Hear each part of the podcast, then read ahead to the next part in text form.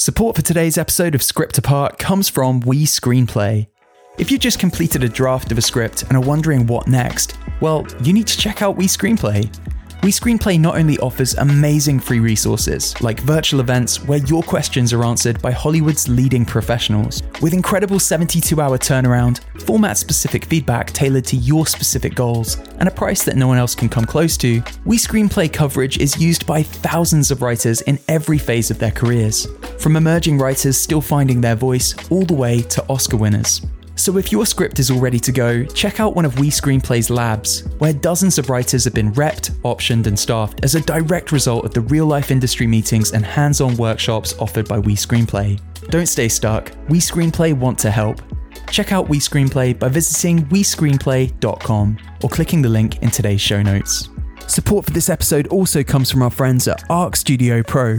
Arc Studio is the screenwriting software used to create incredible shows and movies, such as the acclaimed Netflix animation Arcane. It has a ton of features designed to unlock your creativity on the page, whether you're a seasoned industry professional or a first time writer discovering your voice. Arc is all about minimum distraction and maximum ease of collaboration. There's an outlining whiteboard for mapping out your story, automatic draft management for keeping those scripts safe, and it also offers real time collaboration similar to Google Docs making it the easiest way to run a professional writer's room or just to write that great idea for a script that you had with a friend. Try it today. Head to arcstudiopro.com forward slash script apart, where you can get $30 off a pro account by using the code FRIENDS at checkout. Click the link in today's show notes to take your screenwriting to the next level.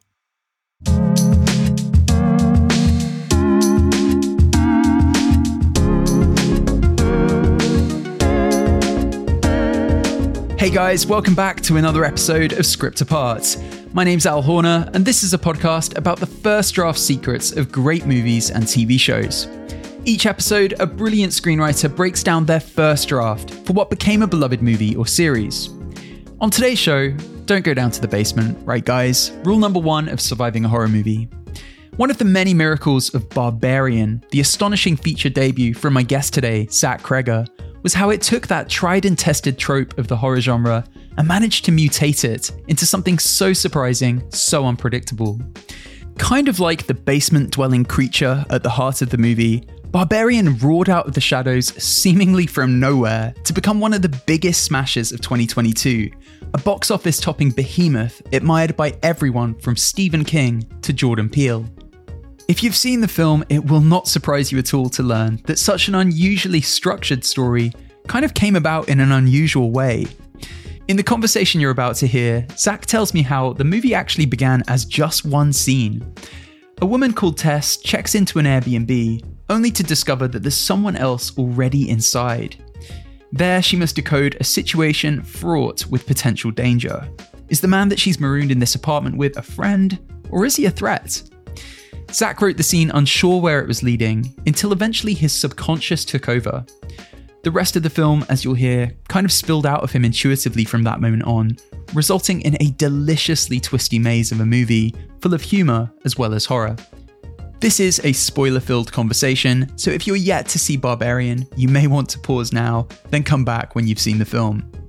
If you are up to speed, however, listen on for fascinating revelations about how Zach's own experience of an alcoholic father quietly informed his script.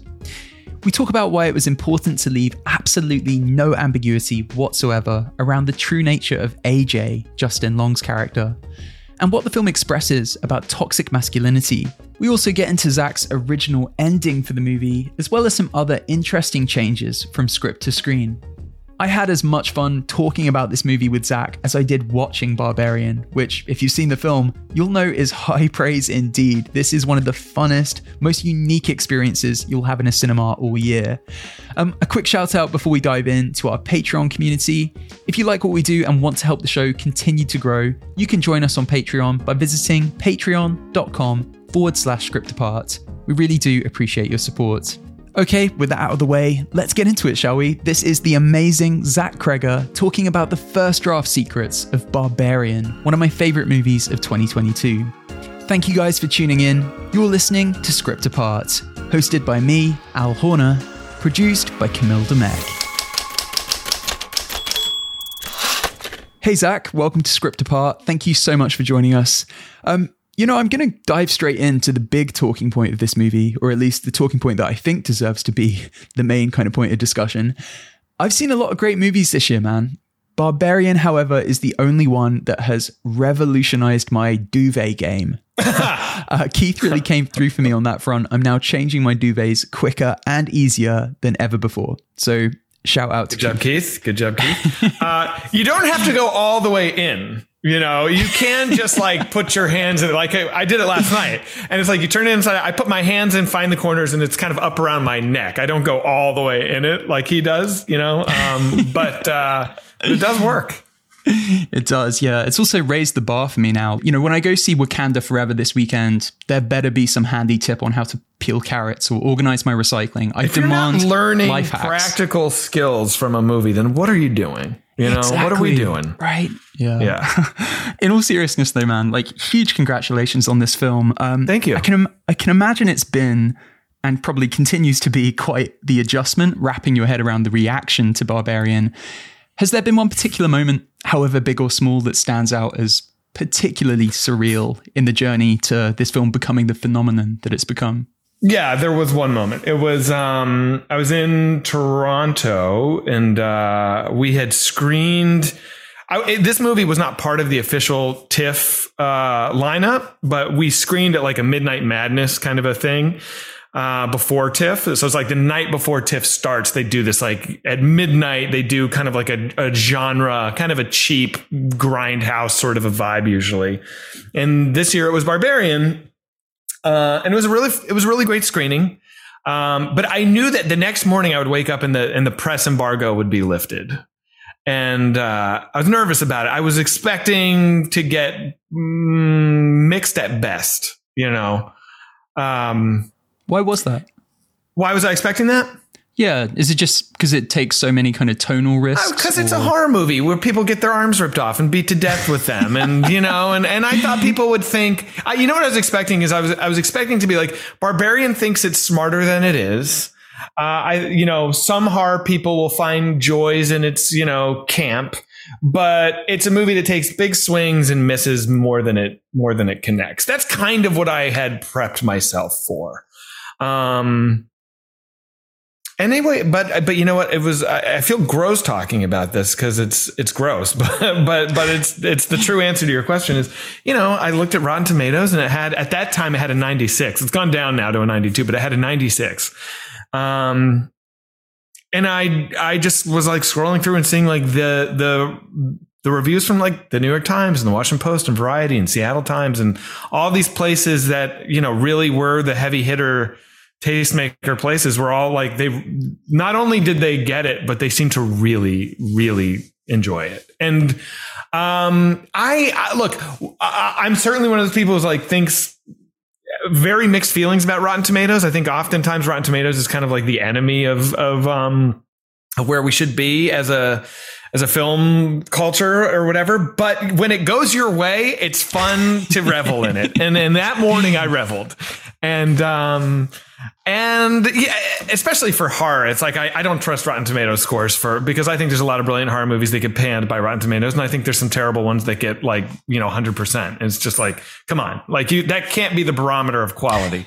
but I I will I will totally, you know, admit that in that morning I I shed a tear and I was just like so gratified to to see that like I, I I wasn't totally wrong in taking these big swings. You know, it took me years to get this movie made. It took me years to get anybody to say yes to producing this thing because it's a weird movie and it resets itself on page 45 and we follow a rapist for 30 pages and it doesn't, it doesn't fit the standard model. It's not a three act structure. It's a, it's a weird one. And, and I had many, many times where, you know, I, I, I was rejected so much by, by truly everyone I could get it to said no.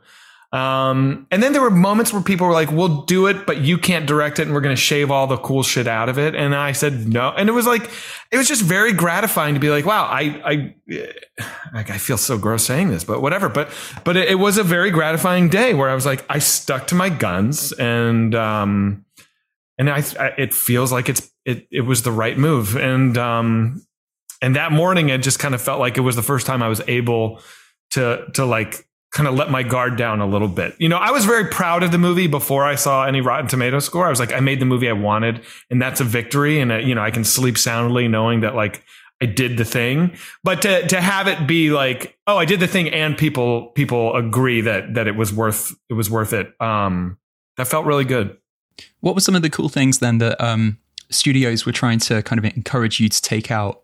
I think uh, you know I think that the AJ character would not have been a rapist. I don't know what the movie would have looked like if that had been changed. I think they wouldn't yeah. have wanted to introduce him on page 45. I think they would have wanted to like weave his narrative in. So maybe we would have been jumping back and forth, um, which I think would have been not the right move. Um, I think that, uh, you know, we would have to really defang the backstory of like, you know, incest, rape, you know, cycles. And that, that probably would have been like, muted, if not totally altered. And um, I don't think I would have been able to cast who I cast. You know, I think there's just a lot of things that would have changed. Um, but luckily, you know, this was an independent movie that was, you know, I scraped together three and a half million dollars through overseas funds, and so we got everything ready to go.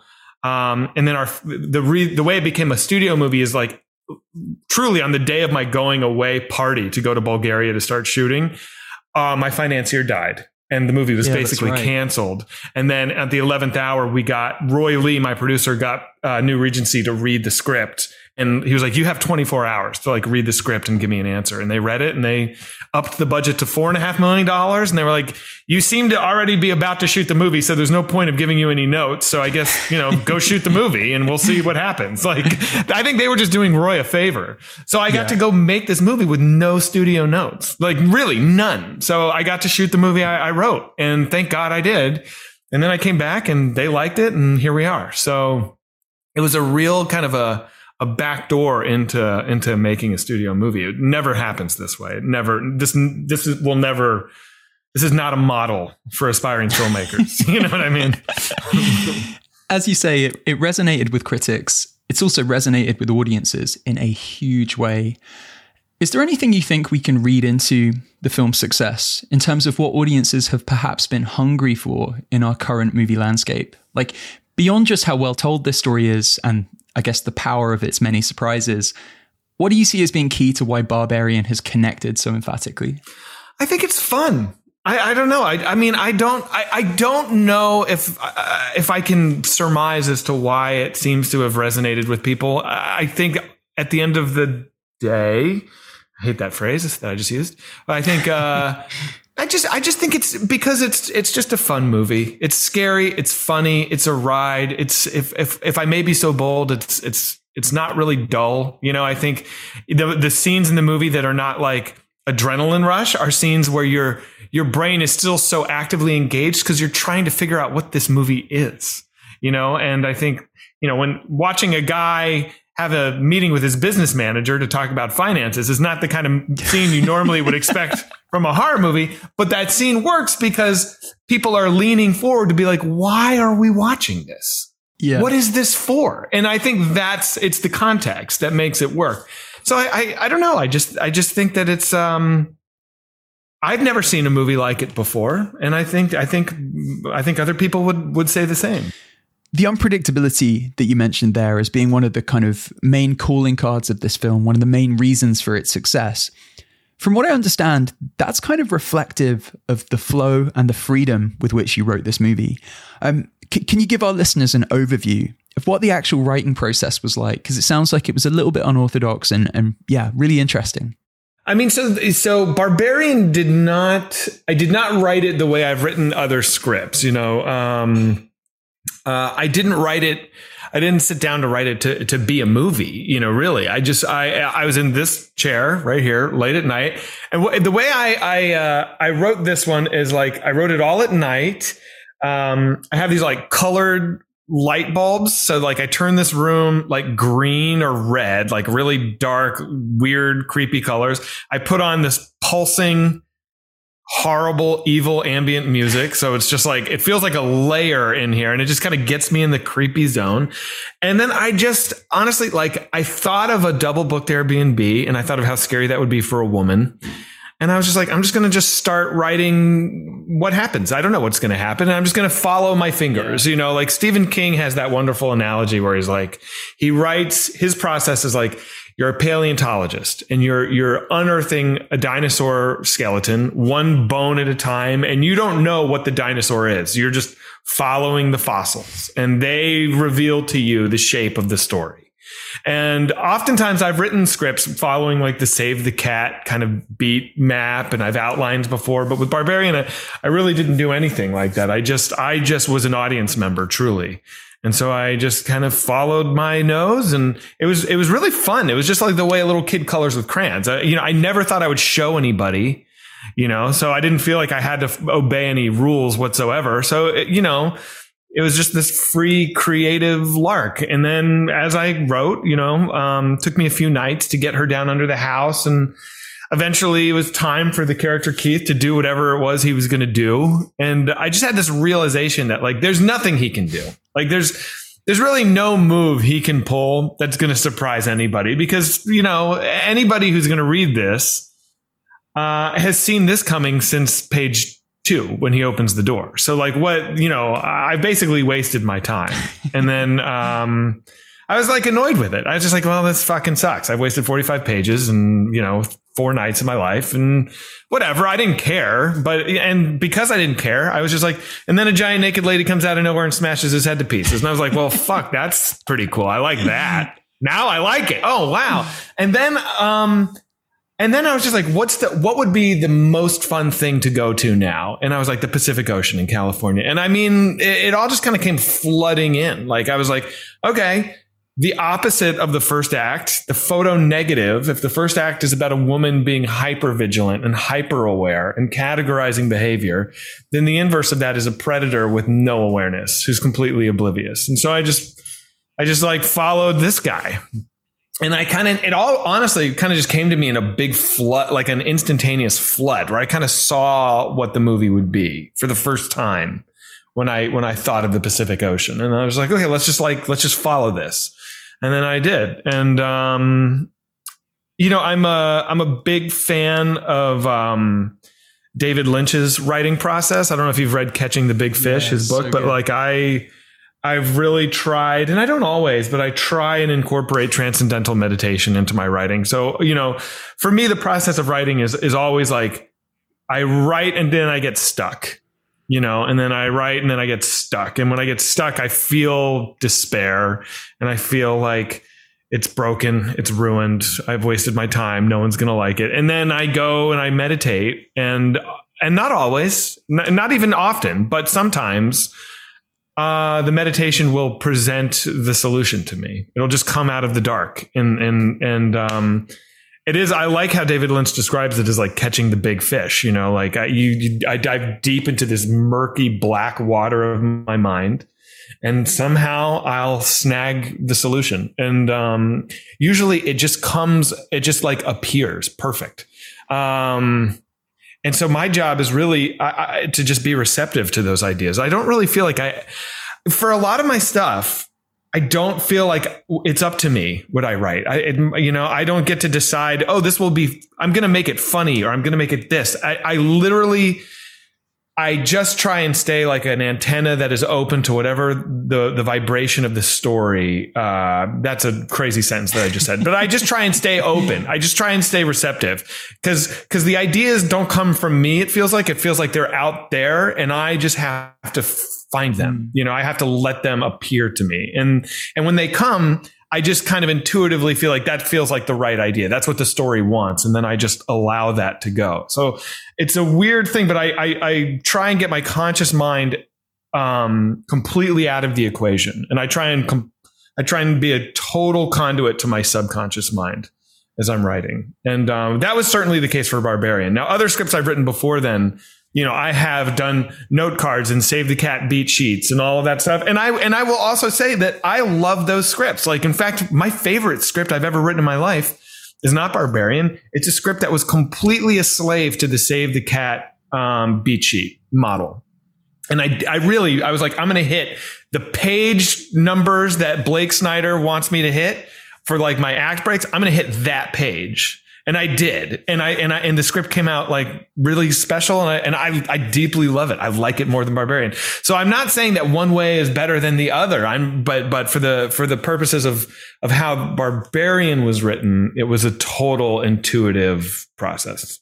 You know, it's it's uh it's interesting when I came across in my research the fact that uh your relationship with horror began at age seven. You were at a sleepover, I think, and you you saw The Shining. I don't think I was seven. Time. I don't think I was seven, but I was oh, very really? young. I was I was a kid, but I, that's too young to watch. I was going to say when I came across that quote. No, I think I was like twelve or 13 you know mm. an appropriate age you know maybe arguably not but i mean I, if i had a 12 year old and i found out i don't have any kids but if i had a 12 year old and i found out he watched the shining i wouldn't be worried. I'd be like oh oh man did you like it? You know like um, but if i had a seven year old who watched the shining i'd be like who were the adults in the house and what is their phone number? You know what i mean? Like yeah. i would i would be upset.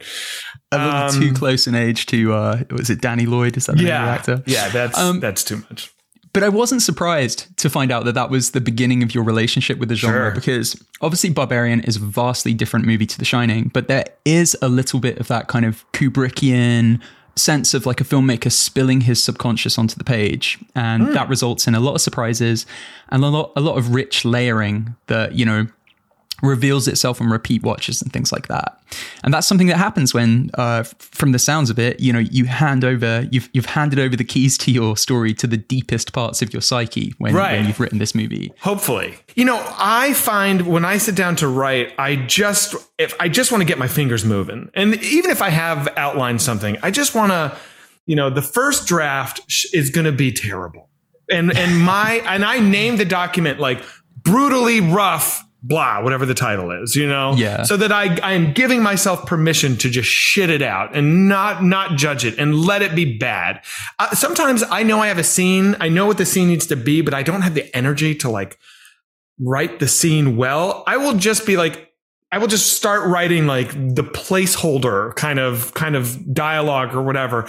But what always happens is when I let myself get into that mode of like who gives a shit, just get to the end and we'll come back and we'll make it good later.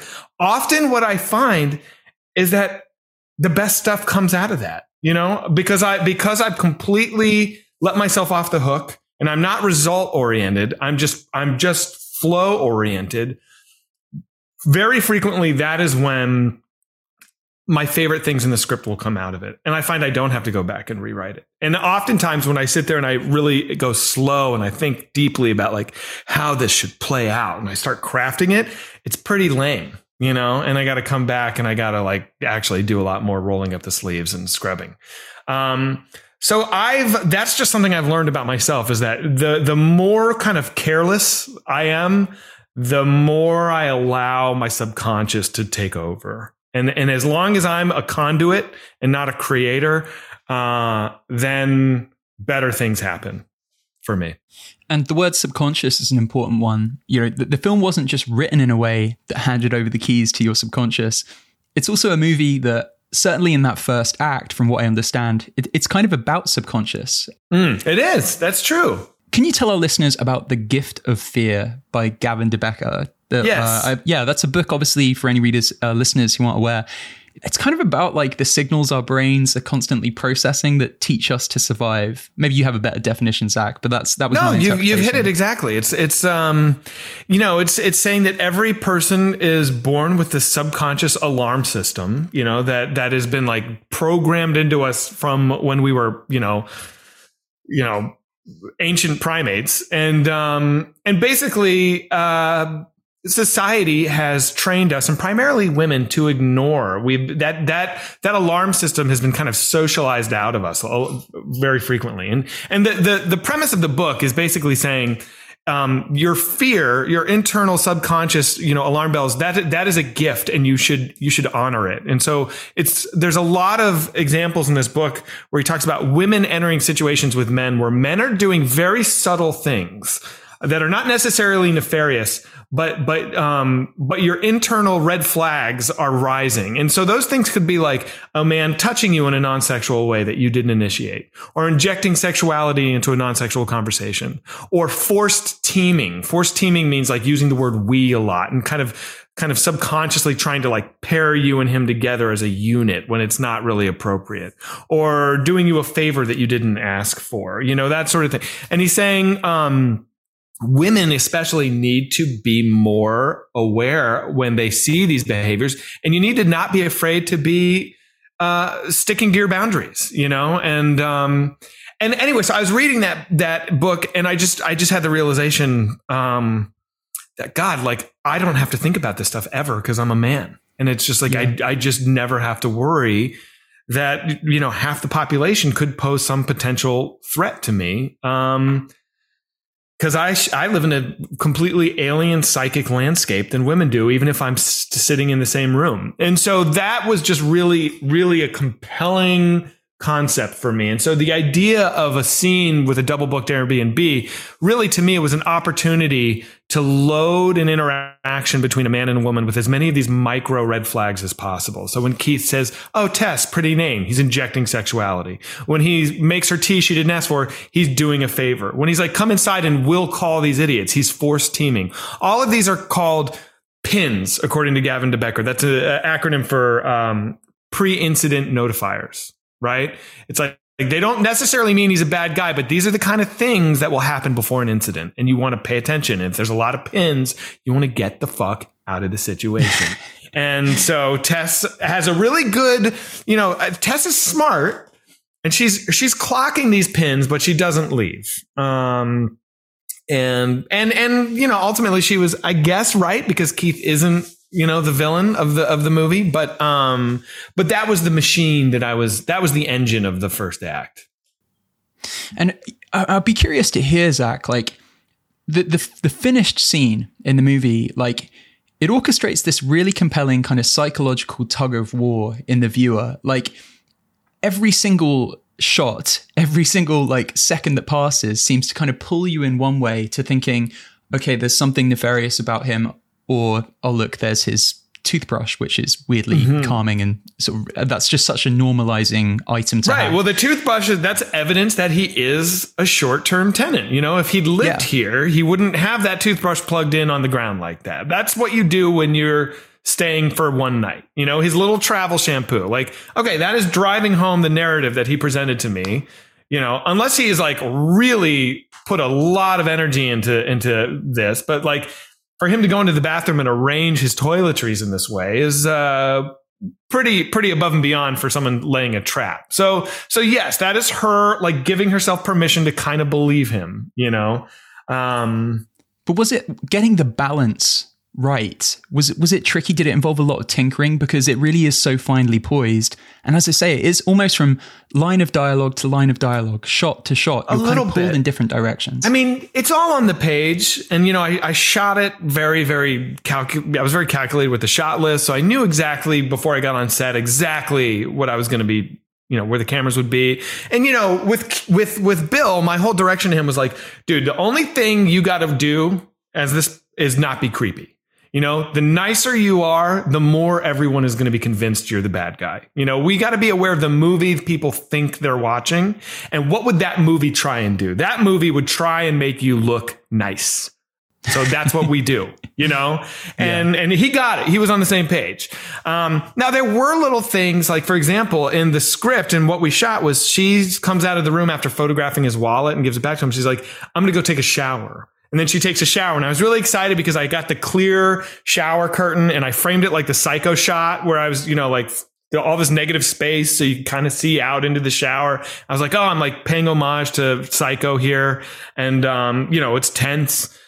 Uh, and then we screened it in our first friends and family screening, and every woman was like, she would never go in the bathroom and take a shower. And I was like, oh, okay, good to know. so so I, I cut the shower out and I had an ADR her instead of saying I'm going to go take a shower, saying I'm going to go wash up. And so there, yeah. that was a little bit of like the tug of war of like, let's fine tune it and get the tension right here. That's interesting. Yeah. And what's so cool about like these opening 30 pages or so is, as you say, like a lot of the things happening are kind of like uh, things we've seen before, but you find a fresh approach to them. And and Tess, as as you kind of noted earlier, she's smart. Like historically, basements on screen, like th- they're kind of physical, the, the geography of them and uh, the horrors they always contain. They've kind of typically represented this sort of descent into the dark, into the abyss, right. and uh, that's a part of like horror storytelling the way that Tess kind of like, well, you, you'll you'll tease her kind of being about to make the sort of dumb decision that characters in horror movies often mm-hmm. make, and then you she literally will say nope and yeah. construct a different, smarter plan. Was this something that you had thought about and were purposefully kind of trying to put into your script? Like, did it end, or did it end up in the movie organically from just having sat through so many movies where you're you're screaming, "Don't go down there" at the screen? Like, talk me through it, Zach. It's not conscious. I mean, it was just as I was writing, it just felt like that would be the that would be what I would want to see her do in that moment when she finds the hallway. I know that I'm not going to have her just walk down a dark hallway. That's crazy. So, so I'm trying to keep her believable. She says no, and then time goes by, and she realizes like I'm just going to sit here for who knows how long. Well, let me see if I can get a peek. So it was just that was my thought process of just like what would she really do, and I could believe she would aim the mirror I could believe if she sees a doorknob that she would be like, well, okay, it's been three hours. There's a door. Maybe I can, maybe, maybe it leads out. I could believe then that she would walk down there. Now, I think I lose some people in this movie when Keith is screaming, help me from the bottom of those stairs and the new staircase and she goes down the stairs. I've, I've heard pretty, uh, pretty consistently that, you know, when, when some people, the issue some people have with this movie is like that, that's a bridge too far. Okay fair I, you know fair enough. I, I i can't fault anybody for having that opinion. For me it's like that's her whole engine you know? It's like she says i can't go back when she's on the couch talking to keith about her her toxic relationship you know? Her her character is like uh, for me you know I, I this is not on the on the page at all but she's the child of an alcoholic. I'm the child of an alcoholic. What that means is that i bend myself into whatever shape the person i'm with wants me to be you know what I mean? So I am a doormat often. And, and, this is my life's work is to try and try and overcome this part of myself. But like, so for Tess, the idea that she's in a toxic relationship where she's like, she's assumed the, the behavior that the person she's with wants. She keeps going back. She can't stop putting others before herself. That's her character flaw. That's what she has to overcome. The literal extreme of that is infantilization. So when the mother is making her drink out of a bottle, that's me saying like, this is what I am. Like I'm a baby, like being forced into a role I didn't choose for myself. And so to me, her going down after Keith when he's saying, help me is like just perfectly in line with who she is. And that's why her last line of the movie is, I can't go back when she, before she shoots the mother, she's, she's talking about Marcus She's talking about herself. She's talking about like, I have got to break the pattern. And so she shoots them. So, so to me, it's like, I understand if some people have a problem with that. Maybe that's a deficiency of the script, but I, I for me, it's a parable about myself and about what I need to work on as a person. And so I, I'm, I totally love that she goes down into the, into the dark after Keith and that, that she has to do it. Yeah. I mean, the, the film kind of necessitates that she does. It'd be a pretty short right. film without that. Right, right, right. Yeah. Um, There's also that. There's also that. Yeah. Um, we touched on it earlier. Like you were writing this scene, you didn't know that it was a feature, and you had the characters go down into the basement, and you hit you hit a bit of a brick wall from the sounds of things. Mm-hmm. You didn't know how to how to proceed in a way that wouldn't kind of have Keith then kill Tess, and or or something happened that sort of felt kind of tropey, I suppose. Right. So instead, speaking of brick walls, you had a giant naked woman stomp into the frame and bash Keith's head into one. Right. From that moment on, what was your process then for finding the mythology of who that woman was?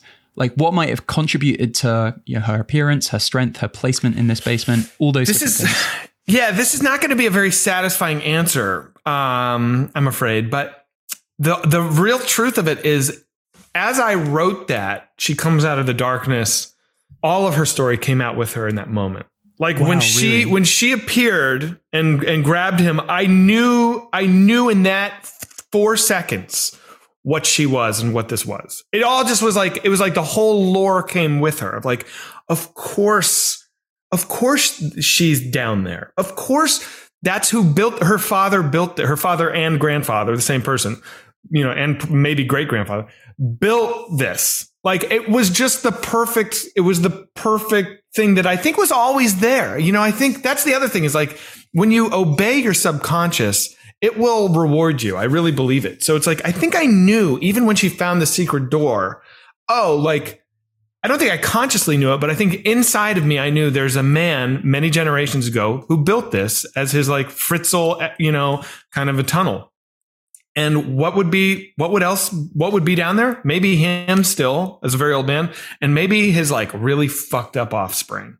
I don't think I had that in my head. I mean, I didn't have that in my head when I was writing all the stuff of her going down to find Keith in the depths and the cages and all that. I knew the cages. I knew, I knew at that point, it's like, okay, some, someone a long time ago built this. But when the mother came out, it was the first time like my conscious mind really accepted like, okay, she is the offspring of the original terror of this place. That is of course true. And I didn't need to think too deep about it. It was just right there. Like the fact that she existed summed everything up for me. So, um, yeah, that that was it. It, it. it just was a it was a flash.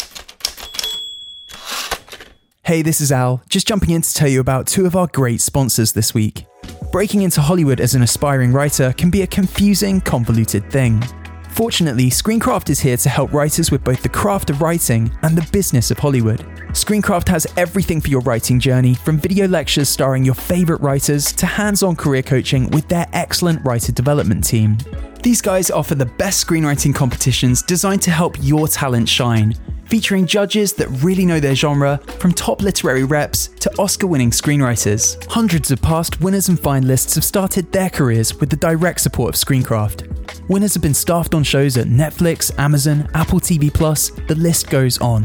They've also sold scripts and been hired to write films for the likes of Universal, Lionsgate, Blumhouse, and Hulu. So if you're an aspiring writer, what are you waiting for? Don't wait to check out Screencraft today. Visit screencraft.org or click the link in today's show notes.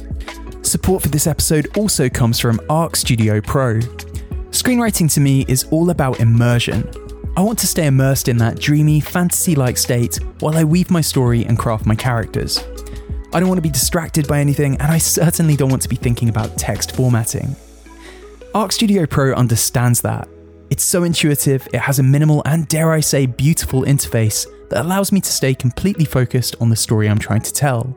To take your screenwriting to the next level, visit arcstudiopro.com forward slash script apart, where you can either download a free version or get $30 off a pro account to unlock its full host of amazing features. Use the code FRIENDS at checkout to get that discount. That's arcstudiopro.com forward slash script apart. Okay, let's get back to the conversation. And I, I, don't think I've ever experienced a form of whiplash quite like that cut from, you know, that that particular moment of violence to Justin Long's character, AJ, singing in his uh-huh. car on the Pacific right. Highway. Um, I'm excited to talk about AJ's character. Sure. I, I feel like it's worth asking at this moment about the title of this movie. Like, You've described having originally typed it in as just kind of a placeholder. Um, but then you kind of, uh, from the sounds of it, realized, wow, again, my subconscious, my synapses are firing in ways that um, I wasn't particularly aware of to kick off with. I don't think title- my subconscious can take credit for some of the weirdness about the title because I just didn't know that information. I'm not. I'm not a that much of a genius sponge. Like I think what you're hinting at, and and I'll just say it is like, yeah, I didn't realize. Maybe I did deeply, but I don't think I did. I, I did not realize that barbarian is a is a mutated anagram of Airbnb, which is like thematically yeah. perfect. Copy of a copy of a copy, mutation, mutation, mutation, Airbnb, barbarian. It's fucking perfect. Yeah, I did not think of that. Some someone on Reddit told me that, and I was like, "Holy shit, I'm a genius." um, Zach, how about the fact though that like there is an ambiguity to that word like that i like that yeah. well that was the point that that i was doing intentionally i was like okay barbarian is a word you don't hear too much in this day and age it implies brutality it implies savagery and I think I'm writing a movie about a predator who's going to do something horrible to this woman. This is a pretty opaque word that kind of gets the gist out there. And I think in my first sitting down and writing session, I wrote that the street was Barbary Street. Yeah. I think I can't remember. Maybe I retrofitted that after I thought of the title Bar. I really don't remember. Um, but it just seemed like okay, bar- barbarian for for now. This will work. This feels like a horror movie title. Let's go. And then I, I that was day one, you know, and um, I always thought I would change it. And then as I just kept writing, and I just got more and more attached to it. And so yeah. when it was done, I was just like, it's it's barbarian. That's what it is. And then I found out that like the address of the house, 476 Barbary, 476 is the year the barbarians sacked Rome. I didn't know that. and then I learned that like the etymology of the word barbarian, where it was like a word that the Greeks used as a pejorative to describe the Persians because they thought that their language sounded like someone going bar, bar, bar, bar, bar, bar, bar. So they started calling them barbarians as like a diss. Yeah. And and that's where the word and then the word uh, kind of changed to mean anyone that is not one of us like a savage outsider but the idea that it started mocking someone because their language was ba ba ba ba, which is the only thing the mother says is mm. ba ba ba, and it's like that's so perfect. I can't believe it, but I believe me, I did not know that. So it's just a happy accident, but I I love it. You know, I think it's fantastic. Well, I bring up the title in relation to AJ because, well, from my perspective, you know, the the word, the title barbarian, its meaning kind of evolves through the course of the movie. Who it refers to uh, is is ambiguous depending on what stage you're at in the film. The way that titles typically work, you know, traditionally speaking in the horror genre, you're kind of braced for the mother to be the barbarian that the title refers to. She's physically the most quote unquote barbaric, uh, the most monstrous. But over the course of the film, of course, we're we're exposed to all these characters who are way more monstrous in behavior. Like Frank could be the barbarian of the title. AJ is another type of barbarian. We're seeing kind of different degrees of barbarianism. I don't know if that's a word, uh, but it, yeah, it's, it's different extremes of the same types of people who are violent in their exploitation of the women in in their vicinity. Can you tell me about how AJ evolved? Um, uh, you know, how he began in your mind as a Zac Efron type, um, how he did or didn't kind of uh, become the barbarian of the title in your mind as you wrote the thing, and why, yeah, as you kind of initially started with that Zac Efron mold for the character, why you kind of decided that approach needed a bit of tinkering. Yeah, what a mistake that would have been. Not, not, not, no disrespect to Zac Efron and his ability as an actor, but I just think it was a missed opportunity. You know, the idea of a sexual predator being a, a charming and endearing and very likable person is so much more a realistic and b yeah. terrifying version, you know, because if it was some bro that was like kind of villainous, then like, you know, it wouldn't be as horrifying to go and publicly, you know, speak your truth of what they've done to you. But if yeah. it's some like Tom Hanks that everyone loves, then that's that's not going to be as as easy for you to go public and be like, this guy did this horrible thing. Everyone's gonna be like, Tom Hanks did what? I don't think so. You know, like that's that's where people are going to start at. And so I I think that casting casting Justin was really um uh, I was so lucky to have him sign on because because he just naturally brings this golden retriever energy that everyone can't help but but like. We Justin is an incredibly likable, you know, and um and so yeah. Yeah, I think it's really interesting how the film it, it kind of leverages the connotations that we have, both with Justin Long, who you know we think of as this affable boy next door type because of his previous roles, um, and of course Bill Skarsgård, who he was Pennywise, he was in it. So you know we we think of him as inherently creepy, I suppose, or, or we expect from him uh, a performance that's gonna go somewhere dark, that's gonna go somewhere um, terrifying it, the, the film kind of takes our baggage as an audience um, in terms of the the kind of characters we've seen those actors inhabit before, and it uses it against us to kind of keep us on our toes.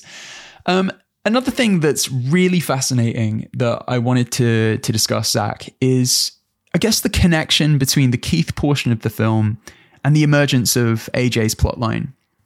So, in the opening act, there's a really interesting exchange in the script between Tess and Keith, where she kind of explains how she has to think differently to the way a man would every single time she walks into a new situation by just by virtue of being a woman because well men historically don't need to vet every new space they stride into for the dangers that it poses to them women of course um, really sadly do the tape measure scene that we get to um, a little bit further on in the film. It's uh, one of the hardest I've laughed in a cinema all year, but it's also there's, there's also something kind of darkly true that kind of bubbles underneath the surface of that scene.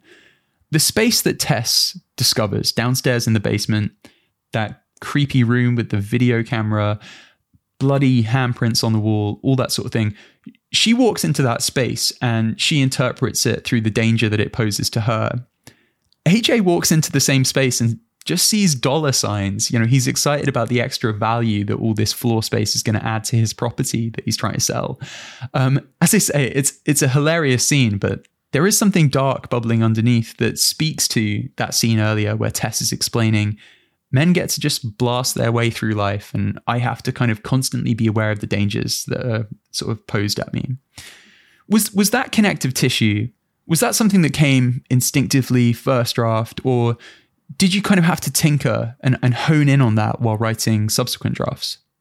No, no, that that came. Um, and truth be told, as I when I'm writing AJ measuring the basement, I'm not consciously thinking now this is a perfect commentary on what Tess said. This is just me being in AJ, you know, just being inhabiting that character as a writer and thinking, how does he how does he see this? You know, what what is this for him? So I I I, I again, uh, you know, it was not conscious. It's an incredibly funny scene though, and it's it's perhaps the biggest thumbprint of your background in comedy. Uh, you know, that that was your career before stepping into horror. And I, I think I've read you describe once like seeing comedy as almost like a mathematical equation and yeah. horror also kind of having a similar kind of algebraic quality. Yeah. Can you talk to me about the overlap between the two and, and exactly well, what that formula is that defines great comedy and great horror? Well, the, the, the, you know, the anatomy of a joke and the anatomy of a scare are, are, are, almost the same, right? It's about timing and subverting expectation to elicit a visceral reaction, you know? So for a joke, you know, you expect A plus B to equal C, but instead A plus B equals D. That surprises me. I laugh. For, for, you know, a scare, it's like, I think, I think I know what's around the corner and it's not what I think, or it comes sooner than I think, or, you know, and, and that's, that gets a visceral reaction. I heard, you know, I had a, um, this is more on the comedy front, but I had a professor in college. I took a comedy writing class in college and, and my professor said that everything you've ever found funny follows the same equation. And I don't know if I agree with it, but I think about this all the time. I, for 20 years, I've thought about this. So everything you found funny is this. Um, an action with an expected outcome yields an unexpected outcome. That's all funny things follow that. And I was like, that can't be true. But I defy anybody to present me with an example of something funny that doesn't follow that reaction, that equation. Um, and the other thing he said that I thought was really interesting was everything funny is human all everything intrinsically funny is human. Now, the first thing everyone's probably thinking when I say that is, no, my dog is hilarious. Well, right, because you're anthropomorphizing your dog because it has like human qualities that are that are funny. You know, but like a roach is not funny. You know, an amoeba is not funny because it's so removed from from humanity you know trees are not funny unless you anthropomorphize them.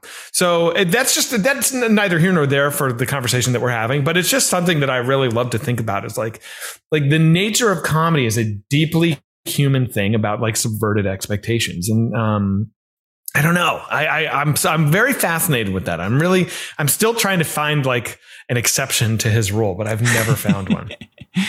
But you see a certain amount of overlap, do you, between uh, that formula applying to comedy and applying to horror? Like you're I don't still know how it applies to horror, but for certain it must, right? The subversion of the expectation is is is a big part of horror. You know, like now there's weird examples that that I can think of that are almost not like you know there's the the great David Lynch Mulholland Drive scare. Do you, you know what I'm talking about? With behind yeah. the diner and the man yeah. comes out and it's like now that scare gives us exactly what he told us was going to happen. He was like, behind the diner, there's a man and he's doing it and he's scary. And so we're going to go and we're going to go around the corner and we know, like it's the middle of the day. We fucking, we know we're going to see something horrible once we turn the corner, that dumpster. And what happens? Exactly what he told us was going to happen. This man comes out and you're like, what? And it's, it's a woman eh, dressed as a man, but this man comes out and it's fucking terrifying. and it's like, but why? Why? It's like A plus B equals C. And I would posit that he's actually riffing on the riff where we yeah. are expecting to be surprised somehow. And so when what happens is actually what we're expecting to happen, where the thing just comes right where it said it was going to come, we're so not prepared for that that it it actually is like a hat on a hat. It's like a trick on a trick. You know what I mean? I, I don't know if I'm right about this, and I could be way off base, but I that is one of the most effective moments of horror I've ever seen, and I'm I, I, it's still a mystery to me why it's so great. I, I love it so deeply. The flashback scene there was an Austrian movie called Angst that kind Right. of inspired this section of the film, and Mhm. very much like the styling of it, like the way the camera sort of lingers behind the character. Like before I knew that, before that had come up in my research, like I had read the scene as having this almost kind of like video game like quality. Like the thing it reminded me of was was Grand Theft Auto, like the way the sort of camera lingers behind the shoulders of this character. And of course, like GTA and things like that, you know, these are kind of as much as I love them, they're they're kind of very violent, very male, and uh, yeah, they're kind of representative of a certain culture. Was was that purposeful? Was uh, is that kind of off base? Like, uh, was it was it solely angst? This Austrian movie that kind of um, inspired the execution of this section. It was it was angst and it was elephant. Um, and the Gus when I say no, the Irish elephant that Gus Van Sant's elephant is based off of. Um, Right. Okay. There's a 45 minute made for TV film uh, in the 80s in Ireland about the Troubles called Elephant. And it's a series, it's sort of a plotless, almost dialogueless film that's a series of like seven or eight murders. And, and basically, that movie plays out where you follow a man for like four minutes silently through the city, and then he'll walk into an alley or into a deli or into some place and he'll murder another person. And then the camera just stays on the corpse for like two minutes. And then it just cuts to another man and you follow him for like four minutes and then he'll murder someone and it stays on the corpse. And it goes again and again and again. And it's this like bizarre, very dreadful movie. Uh, and it's called Elephant because the elephant in the room in Ireland was the Troubles. And it's like, let's talk about the elephant in the room. Let's have this conversation. Right, it's a really brilliant movie. And Gus Van Sant appropriated it in a brilliant way. And I fully love his movie. So, so Elephant in America is like, let's talk about the elephant in the room. Let's talk about Columbine. And, and, and yes, you know, I was very inspired by his elephant also. I actually think that the Gus Van Sant elephant movie is one of the scariest movies I've ever seen because I was so, it was so dreadful following these kids through these hallways of this high school. Cause you know, at some point they're going to round a corner and shots are going to start. It's going to pop off. You don't know when, you don't know if they're going to die. You don't know what's going to happen, but you know it's coming. It's inevitable. It's like a, it's like gravity. It's like, it's just so, so tense. And I was mesmerized by his use of this wide angle lens following his subject. Um, and and the visceral palpable dread that that just came with that visual vocabulary so so angst and elephant together kind of were my my north stars that's a weird whatever I, that's a clunky way of saying it but those those were my my my um my guides for for that sequence and the way in that sequence you're harnessing like uh, a lot of the iconography of the time, and you, you're you're really signaling to the audience the period that it's set in. Was that just a case of like, for narrative purposes, you needed to make clear like we're flashing back here, or was there anything about like the America of that time that you feel like you were kind of you or your subconscious was kind of like putting onto the page, putting onto the screen? I wasn't consciously trying to make any point about America. It just felt like the right move, you know, to go back and see this neighborhood healthy and see like the beginning of this, you know, how did these tunnels, who built the tunnels, you know? I thought that would be something I would want to see uh, briefly. And so telling this this new kind of chapter of, of Frank, I also knew that we needed a we needed a moment of respite after the intensity of AJ falling in the in the tunnel. I couldn't go from AJ getting chased through the tunnel and falling in the pit straight to the bottle and the nursing. I was just like, that's just it's too much. It's just it, it's going to just drain everybody. And so I've already earned a flashback. You know, I feel like I've earned the trust from the audience that they know I'm going to, you know, I'm not going to abandon them. You know, I didn't before. I'm not going to do it this time. I'm going to bring them back. And I, and I felt like to see the house in its, in its old glory would be intriguing. And I think I could, I could, I could hold people's attention for 10 minutes, um, with this diversion and then come back and pick up where we left off. And I think people would be grateful to have a little bit of a of a reset breathing room kind of a thing. So it was sort of that. Honestly, where it came from, to be to be totally candid, about a year and a half into shopping the script around and getting nobody on board, a producer, an independent producer, uh, read it and liked it, and he said he was in, and I was over the moon. And the Frank stuff wasn't in the script at that point. Um, and he said he he was like, I only have one note. He's like, it needs a new dimension. I don't know what that is, but it just feels like it needs one more layer of like of of of something. It's not deep enough. And so I was shooting some documentary up upstate, and um, and I was in my hotel. I was like, I'd finished my workday, and I was just like, oh, I just had the idea of the flashback. So I wrote the flashback. I wrote, I, I kind of, I thought it really did add a good depth dimension to the to the script, and I sent it back to this guy, and he never responded.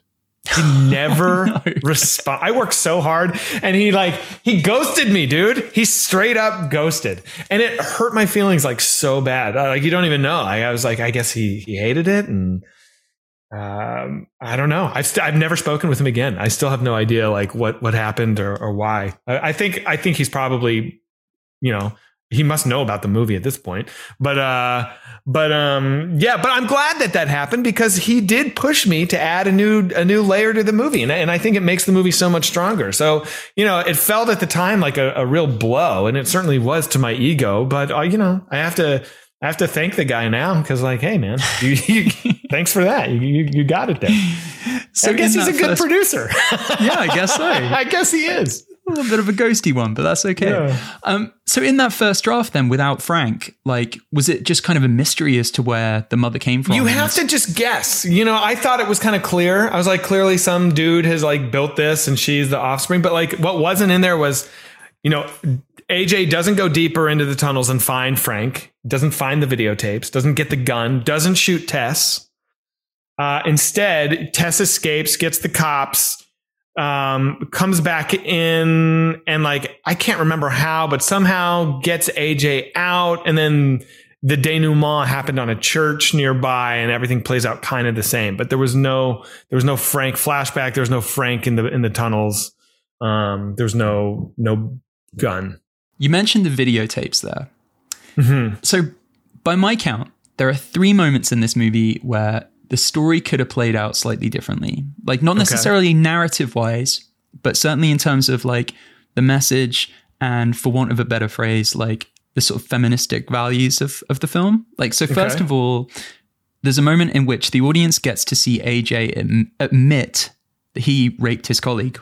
Right. Uh, you know, he's, he's drunk with his pal at a bar. Uh, you could have just Played left by it me. I might. I, I was I gonna say. say. I recognize the back of that head. Um, you, you could have easily left it as allegations and had some ambiguity around it but instead no like you were very forthright about like making it clear for the audience this is this is a bad guy secondly when AJ comes across the videotapes in Frank's room in the basement you make the decision to have AJ see the footage but not the audience mm-hmm. because presumably because that would be gratuitous and then right. finally there's the ending kind of confrontation where you know you tease like a redemption or at least some sort of realization on AJ's part that he has not been a good person, that he has yeah. amends to make. And then uh, obviously that that is not how it plays out it seems to me there's something kind of threaded through all these different decisions and you know uh, you were giving quite a lot of consideration it seems to the right thing to do in regard to making this movie uh, a film that kind of aspires to feminist values and, and does that stuff well. It is really easy as keith finds in that opening scene to be kind of clumsy when trying to kind of do the right thing say the right thing right. in these regards. Yeah how did you approach all those calls? Was this another kind of instinctive thing that just came easily? It, did you have to? It was no, it was instinctive. So the Keith stuff, you know, and and I'm I'm glad you said that. That Keith is very clumsy in the way he's like managing the situation that's me, man. I don't want to act. I don't want to come off like I'm I'm some woke. You know, I know how to handle all this stuff. I wrote yeah. Keith like me. Like I would have said all that shit, dude. I would have been. I, I probably wouldn't have said pretty name. I'm smarter than that. I, I know that's yeah. not good. But I would have like if I was gonna have wine. I don't drink, but if I if I was in that situation, I would have rambled and be like, I saw you didn't drink your tea and I totally get it. Like, this is weird. And you probably think I'm like, you know, but so I, I wait, like, I would have been that dumb. Um, mm. I don't think Keith is a bad guy. He's just, a, he's just not suave. He's not, he's not, he is, he has what I have, which is a tendency to speak before he thinks. Um, and in that situation, you know, it can be alarming. So, so yeah, so that was just me writing me. Also, Tess is me too. So, you know, I've got two me's kind of going back and forth at each other, but it's fine.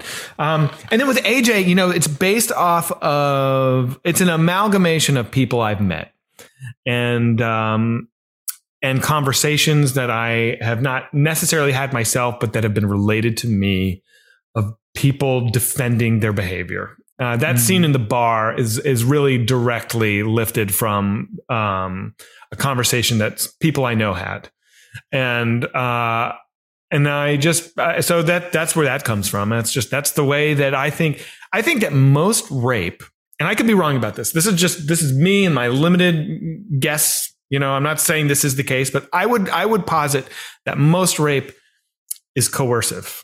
You know, it's not like knife to your throat. It's like it's like a man is coercing a woman and it gets to the point where she realizes I'm this is going to happen whether I want it to or not. So if I play ball, it's going to be a little bit less traumatic than a straight up violent rape. I think that is what most rape looks like. And it doesn't make it any less horrible.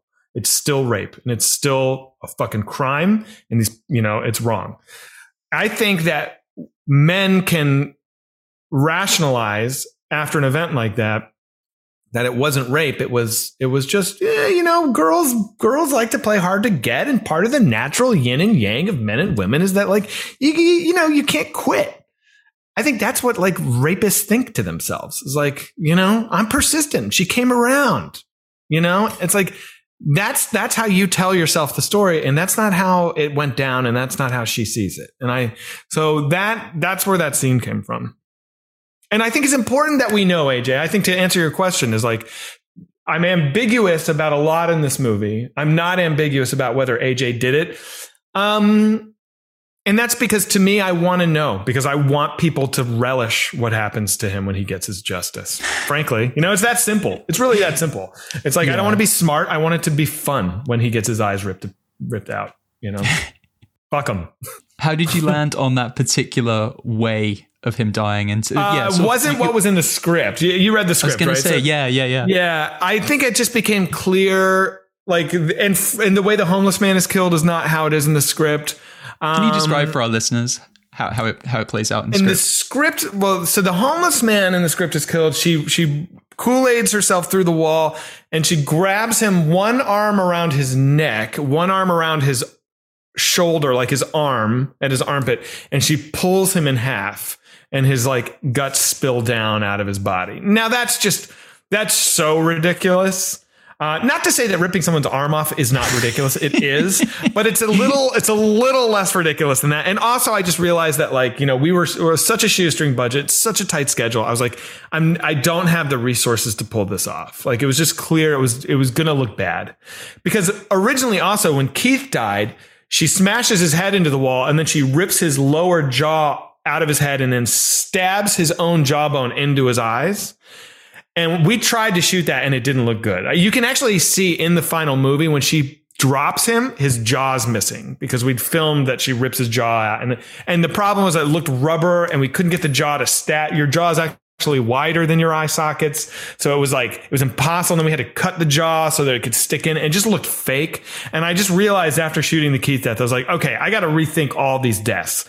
So I knew I couldn't rip Andre in half. So I was like, what I know I can get away with is we can rip his arm off. Like that's easy. E- even though it wasn't, we had to reshoot the, the gore moment because the first time didn't look right. So we had to reshoot that near the end of the, of the movie.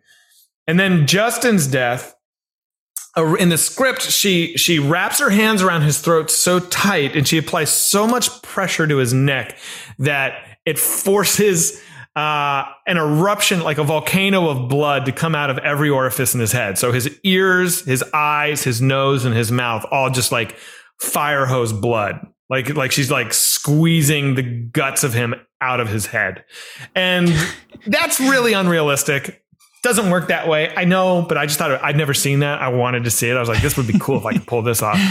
Um, yeah. but we couldn't pull it off. Like we didn't have the resources and it was, it, it, was about three days until we were shooting that scene. And I was looking at the plans we had in place of filming it. And I just could tell, I was like, the writing's on the wall. Like uh, we gotta, we gotta figure this out. And I knew like, okay, so what, what's something that's going to be achievable and still new. And I was like, well, I've never seen somebody lever like stick their thumbs in eyes and use that as leverage to pull a head apart. I was like, that can't be that hard. We just get like a fake head and we shoot it from behind and we just watch the head shape change. I was like, that's doable. I know that's doable. And they, they agreed. And then I was like, so we just, what we really need is just to worry about like, we had a mold of Justin's face for my plan A, you know? Um, so we already had the mold, thank God. And I was like, let's just, we'll just, we'll just, we'll just destroy the mold. We'll stick the thumbs in the eyes. And so really it was about getting the goop of the eyes right. I think we had two takes of the eye stab. One was like too much blood. And then the one we finally got where it looked like jelly, like clear. Yeah. Yeah. Which is good. And then we had one take of the, uh, from the over the shoulder where she like pops the head. And I wasn't happy with it, quite frankly. Um, I, I, didn't get enough. I wanted blood to like shoot out of his face and like kind of coat her. And the blood like had worked so well in the like test. And then when we filmed it, like the blood just didn't work. And, and we didn't, we were, we were so low on sun that I didn't have time to do a take two. We just, we had to keep moving or we weren't going to be able to finish the movie. Like when she's walking away at the end and the sun is rising in the background, I didn't want there to be sun there. You know, that wasn't part of the plan. I wanted it to be night. You know, I was like, the sun came up and that was like, we're done. The sun is up. It's daytime. We're done. No more filming. um, so I don't know, man. That, that's, that's what happened. But then you fix these things with audio, you know? So then I got in the yeah. edit and I was so upset because it was like, oh, it doesn't look right. And then, and then you add all these great sounds and then suddenly it, it's cool. And, and why this sort of note of sympathy towards the mother in that quite tender final scene between her sure. and Tess. Yeah. Well, that, you know, to me, the mother is an innocent, you know, like all the best movie monsters, King Kong, even Leatherface are like innocent. You know, they're, they're just working with what they, what they can with the tools at their disposal and their limited tools, you know, King Kong is not a bad entity. He's just, he's an animal and he's capable of great love. He just, he's just doesn't fit into our society, you know, into our world. And so we treat him as a monster. And I think that is what a great monster is. It's someone that's not inherently evil. They just don't fit. You know, Leatherface is not a, he's not evil. He's just, he's a machine. He was raised to slaughter and he's a simpleton and he just doesn't know that like these teenagers that keep invading his house like he he only knows how to deal with them one way. When you're a hammer, everything's a nail. Those those kids happen to be nails. Sorry, sorry, kids. but he's not. He's not. He's not a villain. And I don't think the mother is evil. You know, she has only witnessed two forms of behavior her father's overwhelming violence and this videotape of mother love that she's watched ad infinitum her entire life. So she's a binary, you know, she, there's nothing in between. And so I really love that about her. I love that she's not this monster in the basement. She's this person that's that's that's deeply, deeply ill-equipped to function with other people. And it's sad to me um, that she never had a chance. And and it, a beautiful thing came out of working with Matthew, who played her, where you know I made the videotape that she watched. That was the first thing I, I filmed was like you know the nursing video and and before I filmed it, he was like, "Hey, can you send me the nursing video because I'd really love to mimic the behavior of the woman in the video." And I was like, "Oh, buddy, brilliant! I haven't even filmed it yet, but but that gave me the idea to work in all these gestures for him to emulate. So the boop of the nose was like he can boop Justin's nose. I'll make the woman boop the baby, and like the kiss on Tess's forehead is like, oh, like that's so beautiful that like she's being the mom from the video. She loves this baby, and like that's a final moment. And so, um, thank God Matthew had that idea. And this isn't really a screenwriting question, but I'm curious about it nonetheless. In the fallout of this movie's kind of runaway success, did you happen to hear at all from Airbnb themselves? Like no, in my head, no. some poor member of the publicity wonder, team probably had to call up their boss one day. I wonder if they've been scrambling, like, what is this? What is this movie doing to us? What the hell? But um, you know, this is this is so extreme. It's a fantasy. I I've used Airbnb so much of my life, and and uh, I have had some really bad experiences. I mean, I got I checked into it. I had an Airbnb once I didn't realize it was in a terrible neighborhood. I got there very late at night and the lockbox didn't work. And it was like two in the morning, dude. And it was a rough area. And the lockbox, I couldn't get my key, couldn't get in. And I was stranded and I was really upset. I remember a cop drove by. I flagged him down. It's like, I just want you to know I'm going to break into this house because I'm supposed to be in there, but like the lockbox won't work. So I just want you to know you know, I'm breaking in. And he was like, don't break in. and he was like, no, you're not. I was like, what the fuck? So, so yeah, I mean, you, it's not a hotel. You know, it's not a hotel and, and you're kidding yourself if you think you don't have to be more careful. You're entering into a stranger's home, you know, and, uh, it, it's, it's different. I hadn't actually asked about the cops in this movie. Right.